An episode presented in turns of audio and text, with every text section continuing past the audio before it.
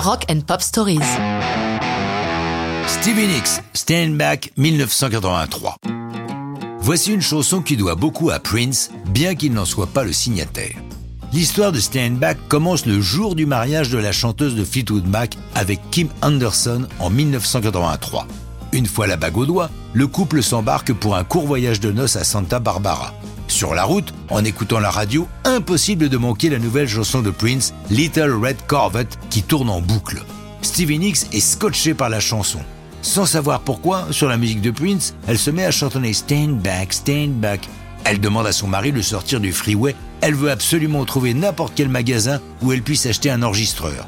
Du coup, la lune de miel romantique du jeune couple se transforme en séance d'écriture. Stevie l'a raconté. On avait la chanson, j'utilisais comme base la mélodie de Prince, mais mon chant était très très différent de ce qu'il avait fait. Une fois rentrée à Los Angeles, elle téléphone à Prince et lui explique comment elle lui a emprunté sa chanson pour construire la sienne et lui demande, puisqu'il est en ville, s'il veut bien passer au Sundown Sound Studio. Prince, qui a toujours eu un petit crush pour Stevie, débarque une vingtaine de minutes plus tard.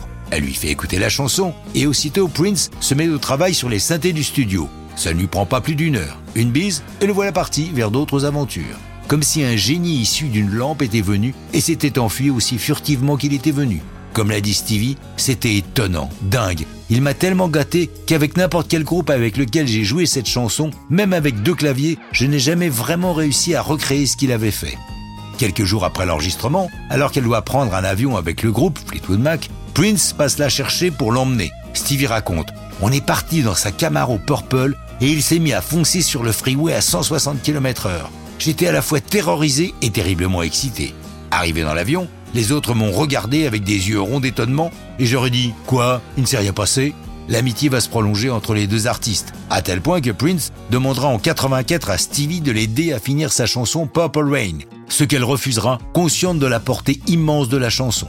Stand Back devient un très gros hit que Stevie Nicks interprétera à chacun de ses concerts.